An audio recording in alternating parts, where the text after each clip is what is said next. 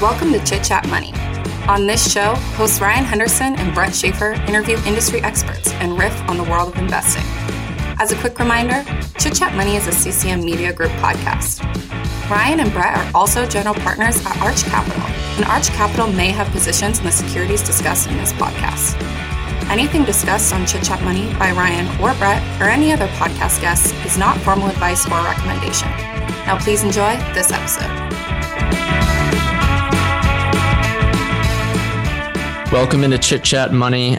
My name is Brett Schafer, and I'm joined by my co-host Ryan Henderson. Today is our Tuesday not so deep dive episode where we analyze one stock by covering its business model, ownership, financials, future growth opportunities, and much more. After listening to this episode and all of our not so deep dive episodes, we hope you get a better perspective on the company and stock that we go over. And today we are covering PepsiCo, one of the largest companies in the world. I think every single listener is aware of this company. If not, kudos to you. You don't watch any advertisements and you might just be in some books all day or something and then on your podcast app. But I doubt that is the case. I think every single one of our listeners know about this company.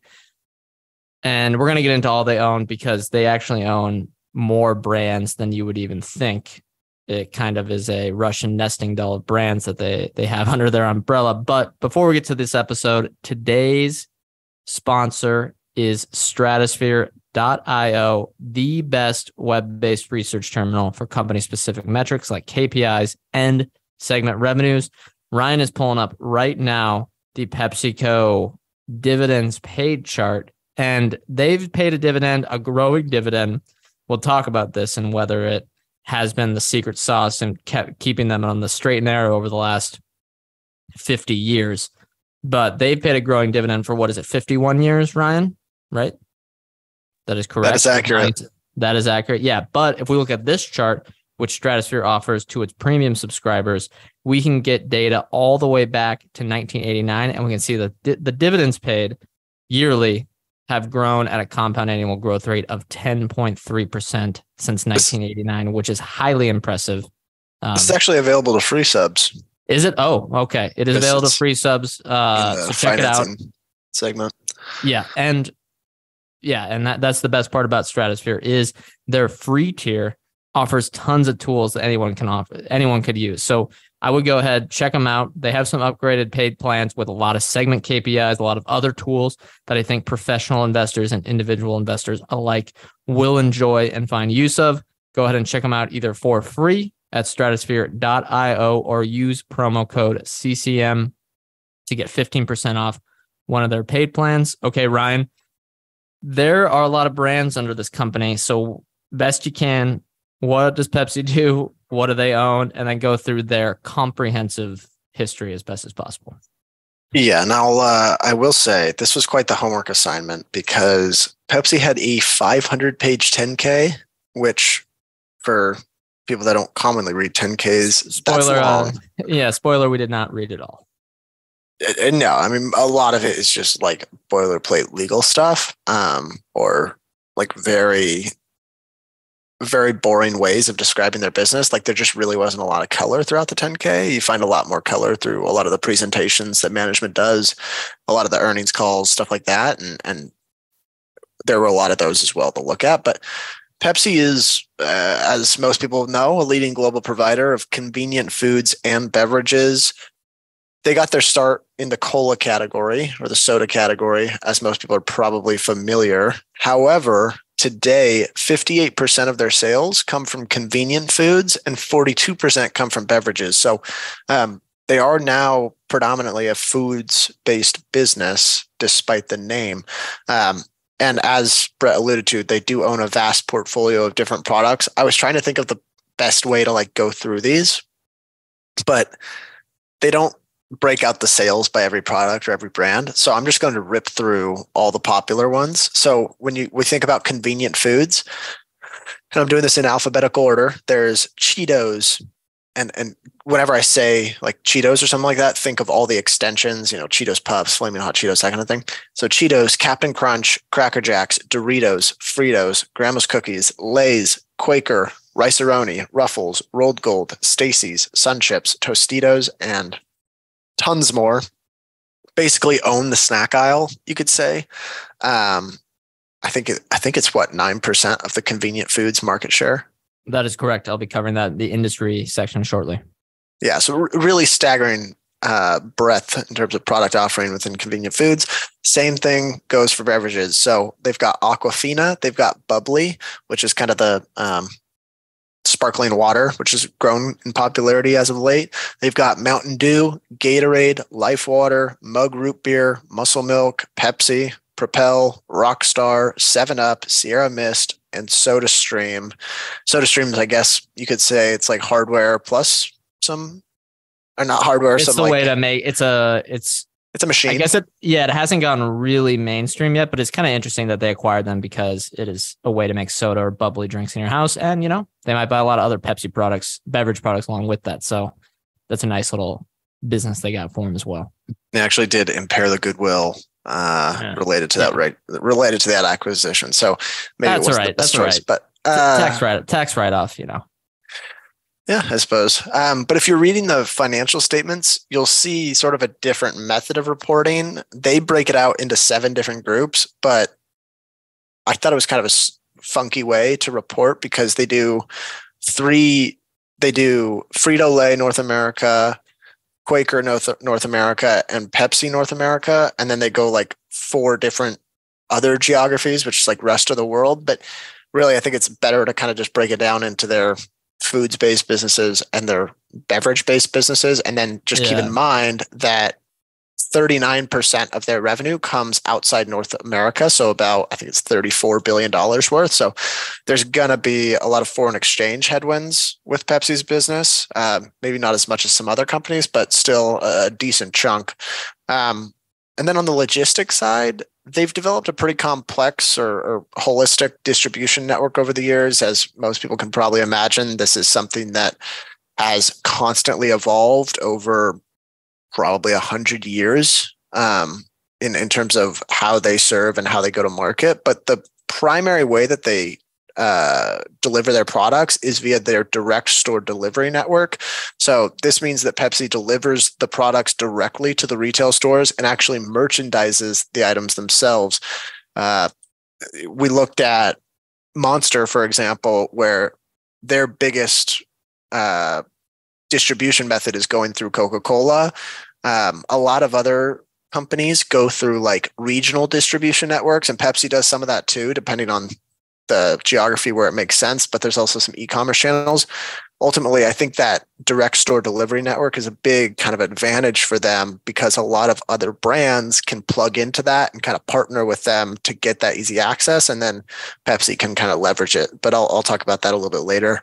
Um, so that's the basics of the business. Really, Frito Lay and Pepsi are the two, and, and, Quaker are really the three big, most important segments. Um, and Frito Lay has been a real shining spot for the company. It's been just this incredible pricing power business and has constantly grown volumes. But we'll talk about that in a bit. History, there is a ton of history here. Um, I'll go back to the original roots. In 1898, a pharmacist from North Carolina named Caleb Bradham developed a soda formula in hopes of replicating Coca Cola's success. He named it surprise, surprise, Pepsi Cola. And after some solid success, he officially formed the company in 1902. They did pretty well um, up until about World War One. Just after World War One, they started to struggle. And in 1931, a guy named Charles Ruth acquired the trademarks, the assets, and really kind of established Pepsi into what has become the modern company. Um, and it was really the 30s when Pepsi became a true rival to Coca Cola. And so their campaign that was really successful during the Great Depression. They ran this five cent, 12 ounce Pepsi campaign, and it had tons of success. Um, and that's kind of what vaulted them into the sort of upper echelon with kind of a duopoly, I guess you will, especially in America with uh, Coca Cola. Um, and then the company added to that success in the 50s, I think they grew their revenue or maybe it was earnings 11 fold when throughout the 50s because a former VP of Coke became the CEO and he had this like really kind of uh, impressive marketing plan that worked out. And then in 1965, they merged with Frito Lay. That's uh, really what's amazing. We'll talk about yeah, that business later. One of probably the most important mergers in the CPG business uh, yeah. over the last hundred years, probably maybe the most important ever. Yeah, maybe yeah, maybe number one. Um, but they've also made tons of acquisitions since, including uh, at several different points in time. They bought Pizza Hut, Taco Bell, and KFC, and they've since divested those into what's ultimately become Yum Brands, and that's actually done well. Uh, that spinoff has done well for shareholders also.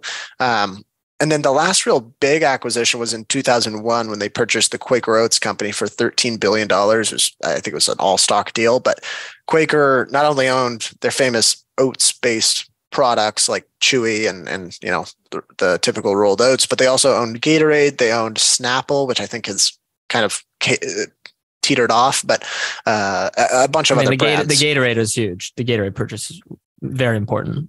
Yeah, absolutely. And then just kind of for context, because I think this is fascinating. Since 1994, which was the year that Berkshire completed its purchases of Coca-Cola stock, I'm not when not exactly sure when they first bought. I think it was either like 1990 to 1992 time period because um, it takes them a while to accumulate positions.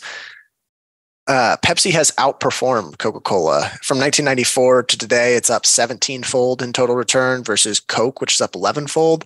But the if you take it from the initial purchase, it's Pepsi has still outperformed, but both of them have done substantially better. I think those first couple of years that uh, Buffett was buying Coca Cola, the businesses had kind of a huge resurgence and probably a little bit of multiple expansion too. So, um, yeah, just that's, I mean, it's a long history. It's a very durable business that's been around for a long time and a vast portfolio of brands.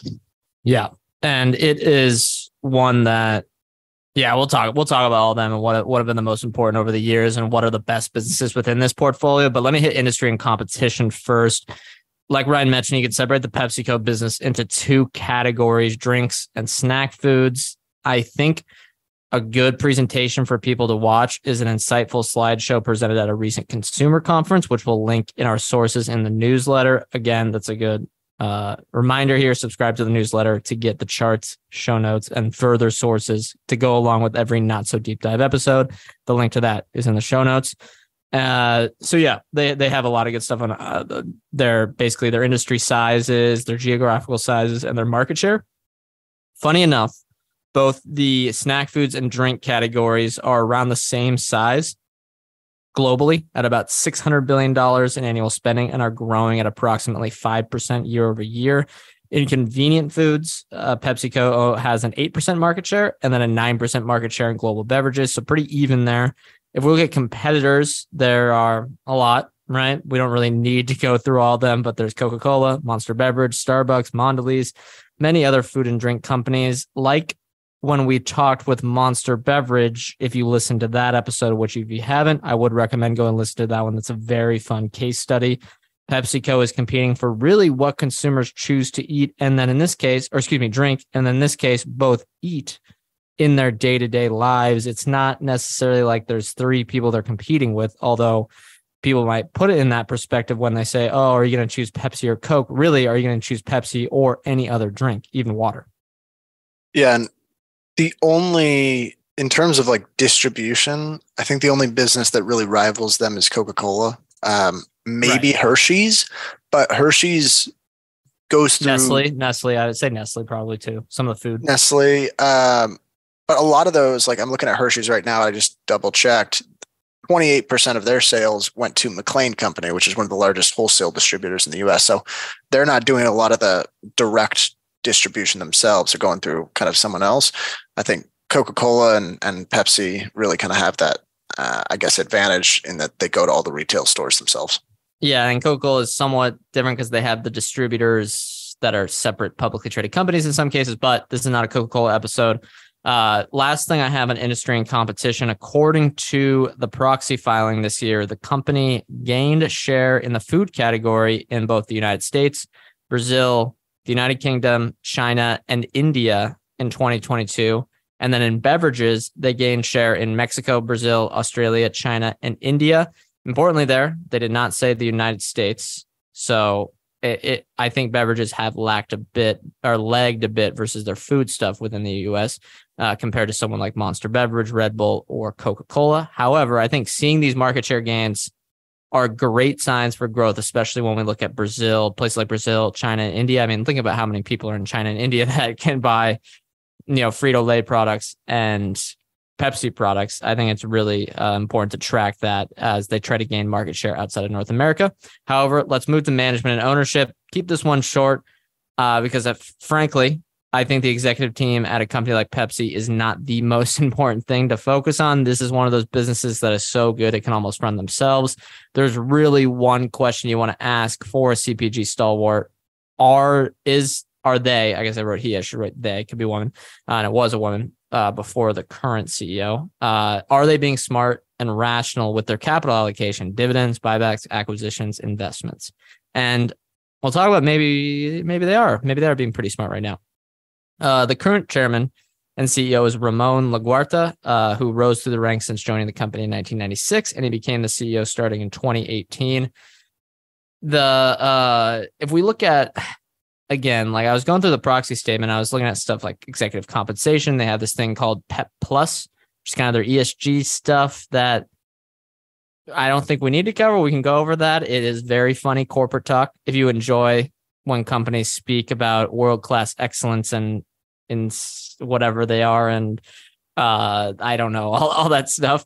Um uh, you know they they have their digital transition that they hype up. And there's many other things that these executives may talk about on conference calls. But when i look at that especially at a company of this size it's not going to move the needle whether the the the, the ceo gets paid 50 million a year 70 million a year or on what basis. However however credit where credit is due pepsi has accelerated revenue growth since Laguarta took over. In the newsletter, I'll include a chart of their organic revenue growth from they compared in their latest uh, and that investor conference I mentioned from 20 they compared 2016 to 2018 compared to 2019 to 2022 and in both convenient foods and global beverages they're growing at a significantly higher rate I would say that maybe he should thank inflation for that but it's still pretty impressive uh, the way he was able to change up some things we look at executive compensation, it's very complicated. Just the boilerplate compensation consultant philosophy you'd expect at all these Fortune 100 companies. Really, no concerns there. I mean, annual bonuses are based on constant currency revenue growth, free cash flow, constant currency earnings per share growth, constant currency net income growth,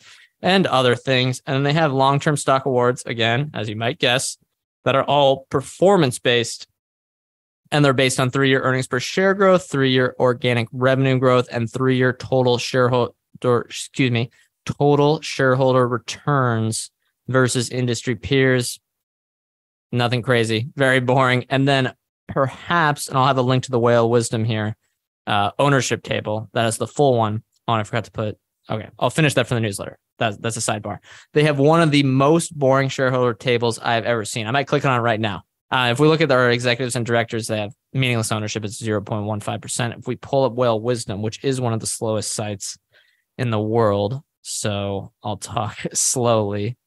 Let's do this. Uh, okay, here's the list Vanguard, BlackRock, State Street, Morgan Stanley, Bank of America, Geode, which is a huge management firm, Royal Bank of Canada, Charles Schwab, Northern Trust, JP Morgan, Capital Research Group, Bank of America, New York, Bank of New York Mellon. I could go on and on and on. It is. here's my who, who's selling this thing. It seems it's it's the entire thing is an index. What what do you think, Ryan? Uh, yeah, I think at this point the majority of owners are pension funds, index funds. Yeah, like who is the just everyone probably has exposure without knowing it. I mean, obviously the stock can go down, but why would the stock go down? There's no who is going to put selling pressure on this thing. But of course, obviously, that could happen. It could, yeah. That I, I don't see an activist kind of stepping in here. But let's let's yeah. talk earnings because it's maybe a little more exciting. I think ownership people uh, probably knew that there were at this point once you've had like 20 CEOs throughout your history, it's not gonna you're not gonna have a lot of insider ownership. Um, earnings though, they did 86 billion dollars in revenue in 2022, which is I mean that's it's a huge amount. Um, it was growing 9% year over year. However, if you exclude, so there was a foreign exchange headwind, um, there were some acquisitions and divestitures involved there, and then there was a 53rd reporting week. Um, they have basically this organic growth figure, which is uh, it's important to pay attention to. Um, organic growth was up 14% year over year. However, 14% of that was from growth in pricing, or, or sorry, it was there was 14% growth in pricing this year and 0% growth in volume coming from price increases this year. I went back the last two years and it was still predominantly pricing increases that have driven revenue growth, but there was a little more volume growth those years.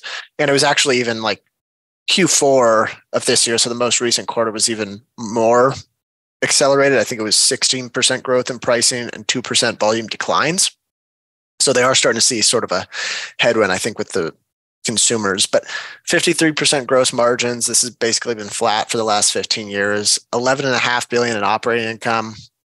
Interesting note: operating margins have come down a little bit. It was 13% operating margins, but it's usually in, in the last couple years it's been trending downwards. There was a three billion dollar goodwill impairment this year, um, and there was actually I think a couple of goodwill impairments. Part of that was related to SodaStream, but there was a number of of kind of other businesses that were impaired um, or written down.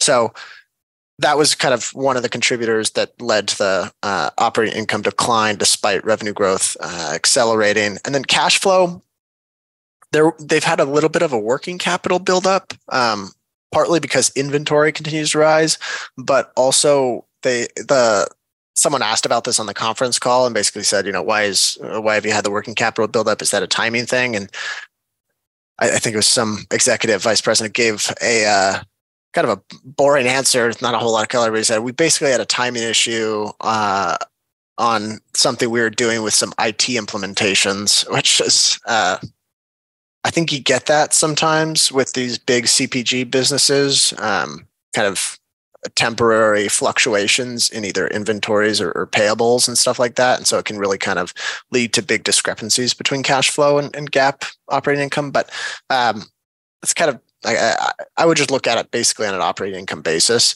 Uh, they did return $8 billion to shareholders this year, 6.2 of that, majority of it was in dividends. Then they kind of if they have excess cash flow that they feel inclined to return to shareholders they'll do it with repurchases. Um, interesting stats. They've increased their dividend for 51 consecutive years. I think that's just absolutely remarkable. Uh, and then the current dividend yield is about two and a half percent I, put a chart in here, and uh, people that are listening aren't going to be able to see this, but it just I'm going to run through some of the long term numbers because I think it's kind of uh, I think it's good for context, context, especially when you get these businesses that have been around for so long. It's really important to look at the long term averages. And so since 1994, I, I kind of chose that as a random date, and all this data is on Stratosphere, by the way. Uh, revenue has compounded at 4% annually, operating income at 4.5% annually, and earnings per share at 6.5% annually. So maybe not as high as I would have thought. Um, but they, I mean, the earnings per share figure has been it's been very steady, and I think there was maybe some uh, elevated numbers in kind of that 94 to 96 range. It was basically flat from 96 to 07. So, um, is any any thoughts there on the historical numbers? Yeah, I think it's important here to look at well, one, they've had a little bit of multiple expansion, which has helped, but when you have a slow growing business like this, and yeah, it's slow but consistent, you know, revenue and operating income pretty consistent there. I think the capital returns can be so important. You have the dividend payout that's been growing, and then the buybacks. Plus, I think maybe this chart with the the divestitures is a little tough. I do I can't remember exactly when they divested from Yum Brands, but that would have, that would have a big impact and might might be misleading a bit here. But either way, I do think the capital returns are quite important for a mature company like this, where they're not burning it in whatever you might want to burn it in. Anything random with no that has no good return on, on invested capital. Yeah, uh, that, that was a good point. Divestitures, I, I think that big drop from 96 to 97 was uh, related to that Yum, Yum Brands divestiture. But if we look at the balance sheet, five, just over five billion dollars in cash. Um, inventories increased 20% this year, so that's kind of one of the leading contributors to the uh, difference in cash flow from from GAAP numbers. Um, and then they generated about $13 billion in EBITDA this year. The reason I say that is just, and I say this on pretty much every show, but shareholders shouldn't care about EBITDA. But if you're uh, if you've lent them money, you care, um, especially when uh, adjusted EBITDA. Like you don't care what stock based compensation is, which it isn't that high for a company like this, anyways. But uh, you care about cash that they can pay back to you as your as your lender, and EBITDA is a decent proxy for that. So, um, thirty six billion dollars in long term debt, three point four billion in short term. Almost all of it is fixed rate. Um, this is, by the way, I think one of the better balance sheets I've ever looked at. Weighted average weighted average interest rate on their debt is currently two point six percent. Might be green, the lowest rate. Green bonds, yeah, those green bonds, uh, whatever they're investing in there, I don't know, but yeah, those those help out. Yeah, and there's an interesting line here from the 10K. It says a one percentage point increase in interest rates would have decreased our net interest expense in 2022 by 48 million due to higher cash and cash equivalents and short term investment levels as compared with our variable rate debt. Basically, in case that was confusing, they have so little variable rate debt, everything's fixed rate and locked in at that weighted average number that I pointed to, that if interest rates rise, they're going to make more money on their current cash than they ha- would have increases in their variable rate debt. So it's a huge benefit for them, actually, um, at least in terms of earning interest on their cash balances. In total, basically 34 billion in net debt. So just kind of keep that in mind when you're looking at the market cap. There is a sizable net debt position, um, but net debt to EBITDA is about 2.6 times. So really not not too crazy at all, and, and uh, remarkably low rate. So props to them.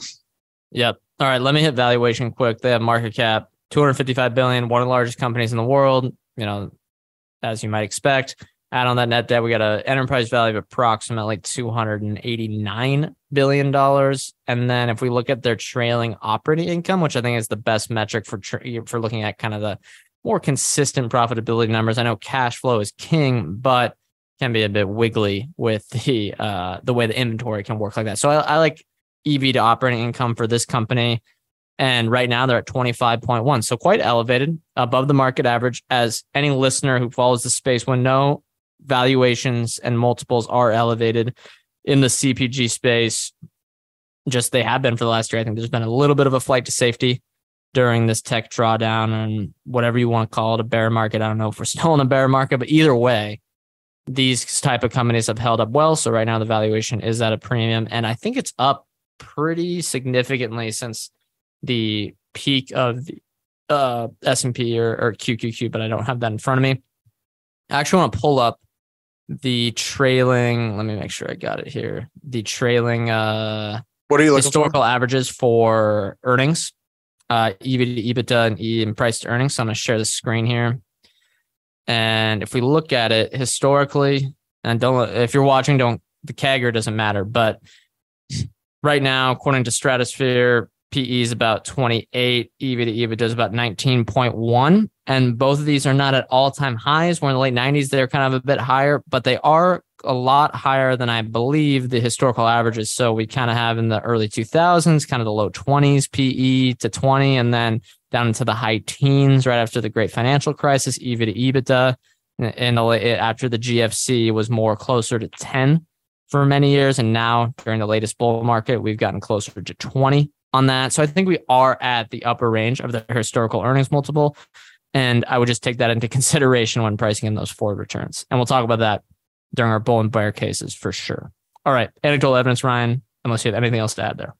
No, let's do something a little more fun for anecdotal evidence. If you, what is your favorite PepsiCo product? Hmm. I'd say one of the chips for sure. I don't know what I like. Well, I don't know what Lay's one I would like the best. I can't. I don't know if I can pick one, but definitely within that category. And then maybe Tostitos. I don't know. Tostitos are good, but obviously you gotta have some sort of dip with them. I like both of those as well. Soda, not my thing anymore. What about you? No, I uh, think I probably agree. A lot of those uh, Frito Lay products. I like Ruffles. I like the Ridges. Um, uh-huh. And then also Gatorade. I I think I I enjoy a nice Gatorade when I'm tired. But yeah, I, I think everyone's got some anecdotal evidence with this business. I think the important thing here, in my experience, and maybe you can maybe you're different.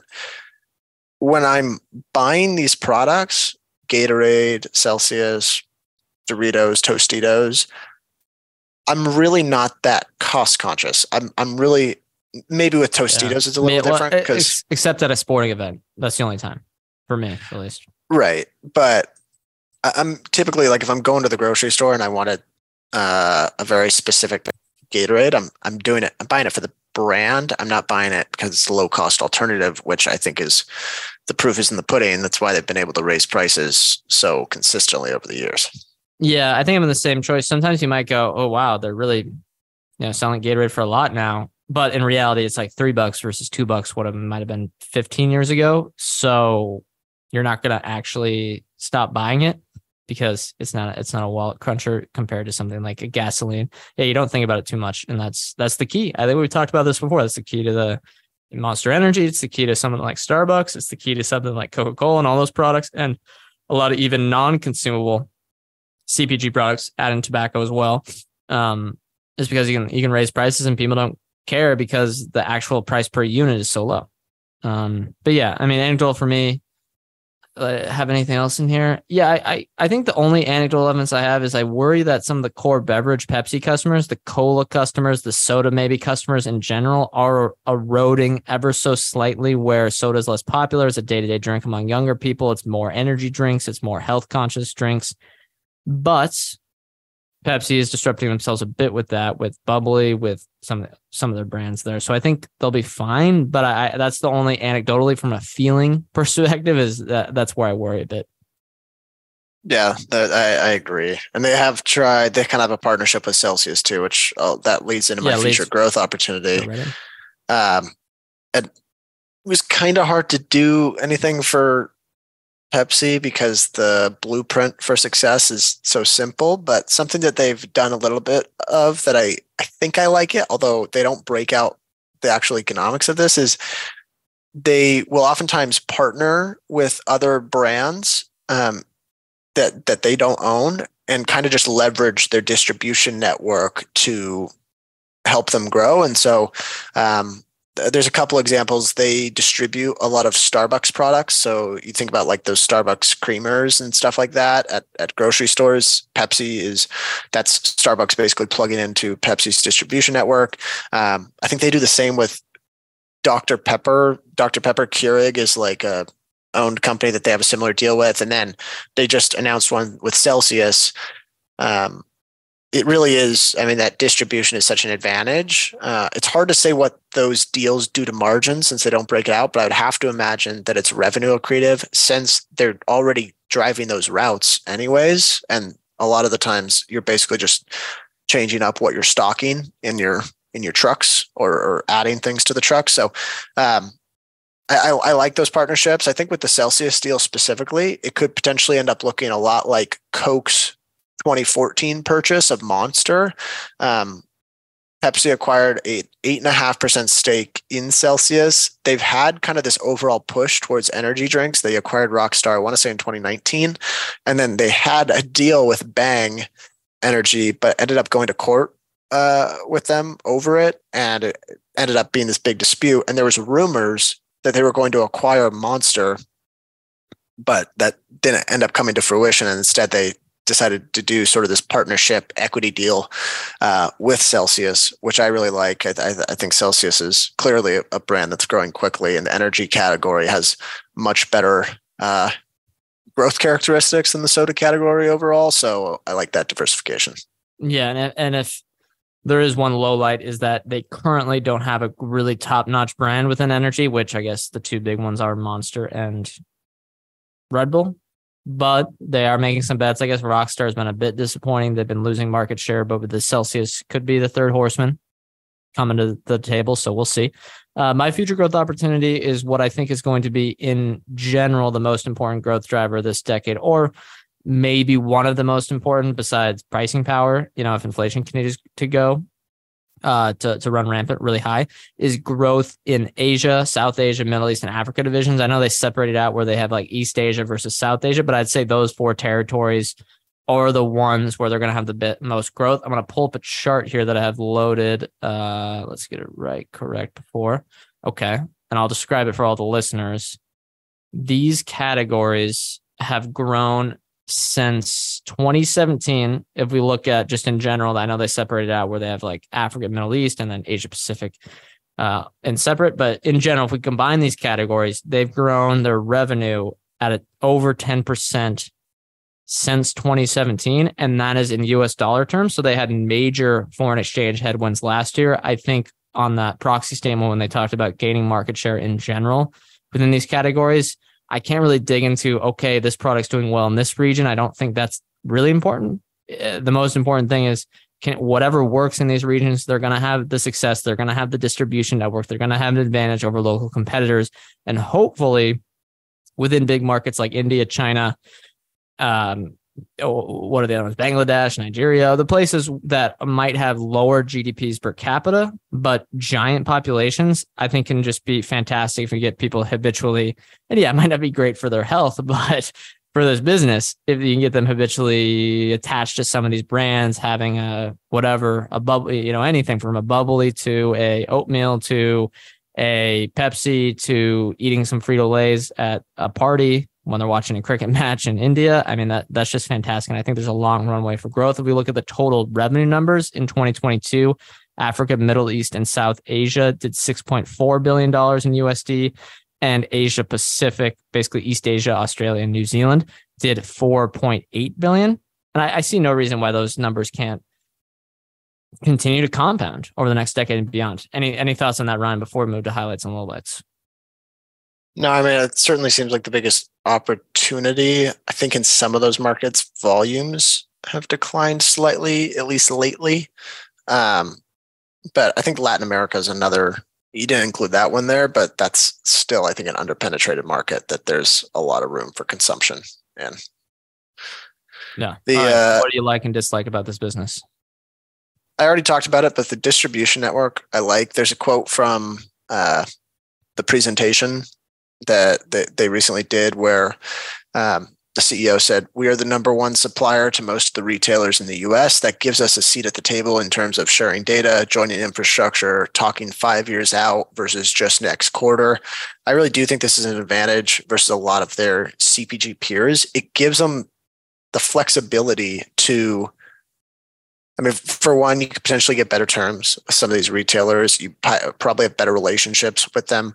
Um, and you can launch new products quicker and get them quickly to the entire country um, much quicker than a lot of your peers. And so I do think that gives them the chance to kind of experiment and, and test new products faster than a lot of uh, other other companies in the CPG and the space. and, and, the pricing power. They can say, we're going to give you this price and they can threaten to take every, you know, they kind of do a standoff, right? Take every uh, yeah, I mean, they, the shelves they obviously have a ton of negotiating leverage with the retailers as well. Um, pricing power is obviously pretty evident. I, I think Frito Lay is just a wonderful business. The other thing that maybe we haven't talked about as much is the diversification in terms of products. A lot of the other businesses we looked at, Monster, um, Philip Morris, even yeah, not as uh, somewhat. It's still somewhat. mostly cigarettes and energy drinks in those cases. Whereas Pepsi, you know, if, if soda continues to decline or soda consumption, they have the Frito Lay business. They have bubly. Um, bubly. They have some energy drinks. So there's just a lot of there's no single product risk um, w- with them. So I like that, and it's just uh, what is it? What do they call it? The Lindy effect, where yeah. It's been around for 50 years. If or it's been around for 120 years, I feel pretty confident that they're going to stick around. So if it was purely a bet on durability, this would probably be one of the top businesses in the world for me. Yeah, 100%. Uh, all right, lowlights. They've got some weird initiatives they're investing in. Uh, they keep talking about direct consumer platforms, but I just I really think this is the business where you go through retail channels. Um, there's one yeah. quote that stood out to me from the conference call or from that presentation. He said, We are investing a lot in food trucks and more, giving consumers the opportunity to buy our products beyond a bag in a much more holistic yeah. food experience. I'm not joking. These are just like giant Cheetos food trucks. Yeah. Well, and they put food, they, they have some, like not just Cheetos, they sell like uh, some sort of hot food along with it. But I did see you caught the highlight of the the management team talking about Lay's and Cheetos replacing uh, or Lay's and Tostitos replacing more and more potatoes and or whatever they were talking about potatoes and corn or something like that. And I was like, that's you know maybe yeah I don't know. No, I maybe I'll I'll find the quote, but it's just it, I don't know. That does not feel. Let let the food trucks do that themselves. Right. Yeah, it's just not that bread and butter. Um, yeah. The other the other thing is at least in the last year or so, I feel like they've taken price at a pretty unsustainable rate.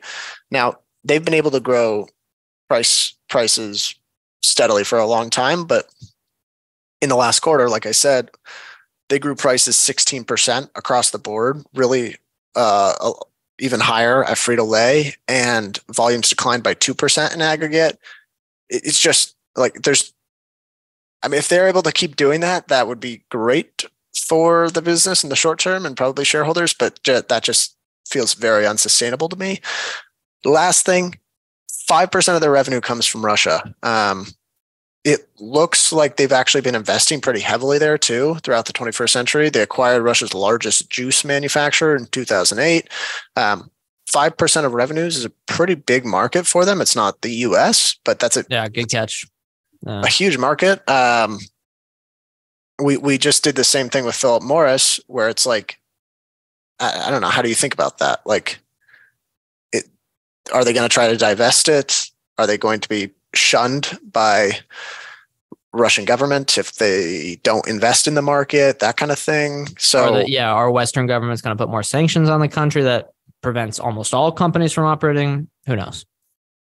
Yeah, so it's just kind of five percent of revenue that I think is largely at risk. Yeah. All right. I'll hit my highlights. They're very much the same. I mean, clearly a great business speaks for itself. Dividend growth, 50 plus years. Uh, you talked about, you know, the diversification, which I like as well. I did want to highlight another chart here because again, there's just a lot of fun ones with this company. Um, and let me, oh gosh, stupid Zoom. Uh, they got to change that. Uh, what you call it? where they put the we talk about this every time where they put the share screen button it goes right over where you want to put your mouse. Okay if we look at frito-lay north america revenue and frito-lay operating income even though this is north america which is their most mature market by far since 2012 revenue and operating income have both grown at a, a compound annual growth rate of 5 point say say 5.5 percent. Last year frito-lay north america did 6 billion in operating income for PepsiCo, which is half, correct, Ryan, of all their operating income. Yeah, somewhat little, around. Yeah, a little more. Yeah, I mean that's just highly that's highly impressive. That's their most important business line, and I think that it's a, just a great business. I would say it's the maybe within food and drink, maybe tobacco is the only one that's higher quality than Frito Lay. I think it's my number one. I think it's better than both the core Coca-Cola or the core Pepsi. I mean, I, who disrupts this?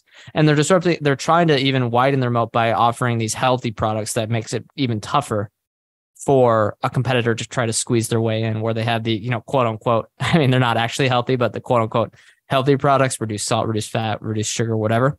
And yeah, I mean the. I just think it's bulletproof. And look at other highlights. I don't think I had anything else that was different than yours. Yeah. That not let me talk about the low lights. I talked about the minimal exposure to the energy drink market. They're a bit late to this game. I think it's the best spot to be in drinks today. And they're trying this, you know, maybe with Rockstar Celsius, a few others. Um, other low lights, law of large numbers, excluding inflation. You know, the question to ask is can this business double over the next 15 years? I kind of maybe, maybe, but I, I kind of have my doubts and that you know, with this, obviously that come valuation comes into play. We'll talk about that later. And then third, you also had this is the strong pricing power has been a key growth growth driver for these CPG brands forever. And I wonder if this is one of those things people talk about that Mark Twain quote that was famous, you know, made famous by the Big Short movie. Is the CPG brand pricing power one of those things that you know for sure that just ain't so, right? That sort of quote where we take it for granted over the last 50 years that these CPG brands can raise prices whenever they want. When do they ever want to run into a wall? I think we run you never, you know, we might look back in 15 years and say, well, people are going to pay double. They'll pay double in real terms for a bag of Lay's potato chips, but I kind of doubt it. Once once it goes up to something like six, seven bucks for a bag of Lay's, and that that is too much. People will finally start noticing, at least unless you know in real terms, right? What, what do you think on that? Well, Frito Lay North America increased their pricing by 18% year over year, and volumes didn't change. That's a pretty steep yeah. price increase. I know. I think it's a good uh, it's a good business, but like, eventually it hurts. Eventually it hurts. on some people buying this, they eventually they think about it. This is not as addictive as cigarettes. Well, you can just throw in shrinkflation. You can just start guess, to yeah, reduce yeah. the size of your bags. People don't notice as much. You start to put less chips in there, whatever. Like, you know, in inverse price increases. But uh, yeah, yeah, I, I do think there's. I would not be I, I feel like throughout probably the last 50 years, it would have been very easy to say, yeah, I know they've raised prices for the last 10, but is it going to, eh, are they going to be able to do that for the next 10? Probably not at 18% a year, but, uh, yeah, I mean, they'll be able to raise along with inflation for sure. But I wonder, plus inflation forever, that opens yourself up to, to competitors, I think. Yeah. Yeah, you're probably right. Um, on, and that quote from the CEO was he said Lay's can substitute potatoes in many dishes around the world to and he said Doritos can be a part of how you make a pizza. yeah, yeah, yeah. It's gross, but uh it, it's just to me like that with the food truck stuff, it feels like they're they've got maybe yeah ambitions that aren't their core competency. So I don't know. they have some of, ambition. Yeah, well, they they have a lot of ambition to waste money. I think waste a few billion a year on some of these strange things. I like the marketing. They have the capacity you know. to do it. Yeah, I mean it'll be fine, but uh, the, the the expanded marketing strategy to grow the marketing spend is probably smart. You know, getting all these athletes. Uh, they had like ten uh, really really expensive ones on the brand. I mean, it's great. You see, all you have to do is have them in the commercial, eating the chips. It's quite easy, and it works. But some of that other stuff, yes, I think I think you're totally right. But let's wrap things up. Let's move to bull case. What do you think, Ryan? To be honest, I find it hard to imagine this being a big home run at current prices. The stock has basically tripled over the last 10 years, but a big chunk of that is multiple expansion. So their EV yeah. to EBIT has increased by 50% since uh, 10 years ago, whereas earnings per share has only compounded at 5% annually for the last decade. So uh, I think the 5% earnings per share CAGR can continue, but you have have to believe that for the bull case, the multiple is going to stay where it's at, or that they're at they're under earning right now or whatever because of the goodwill impairments. Um, so I think you have to believe that it, it multiple is going to stay high, and they're going to have at least that five percent earnings per share CAGR over the next decade or so, probably more. They they guided to four to six percent revenue growth. Um, and EPS tends to trend a little bit above that. So I think it's possible. I think it's certainly doable, but it's it's not a home run for me. It's probably uh, bull case here is high single digit returns over the next decade. Yeah, I mean, you got earnings per share plus dividend. That's probably that's it right there. Yeah, that's my same one where you, got to think. You know, it trades at twenty five times earnings. Is it going to stay there? Yeah, I mean, that's your, that's your bet. But to be honest, my bull case is doesn't this deserve to trade to trade at 25 times earnings? I, I think it does. I think it does. 25 times? Yeah. It's one of the best businesses in the world. Yeah, it's a bond. Yeah, but proxy. you're still it, getting yeah, at that point it is bond proxy. Yeah, I think it's a bond. Yeah.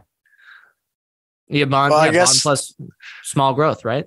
It's if like you're, bond that if you're buying this as an alternative to like the treasuries or something, then yeah, maybe it deserves 25 times. But yeah. I mean, there's still more risk. Than even treasury? though there is yeah. less risk, there's there's less risk than probably like I don't know any other equity out there.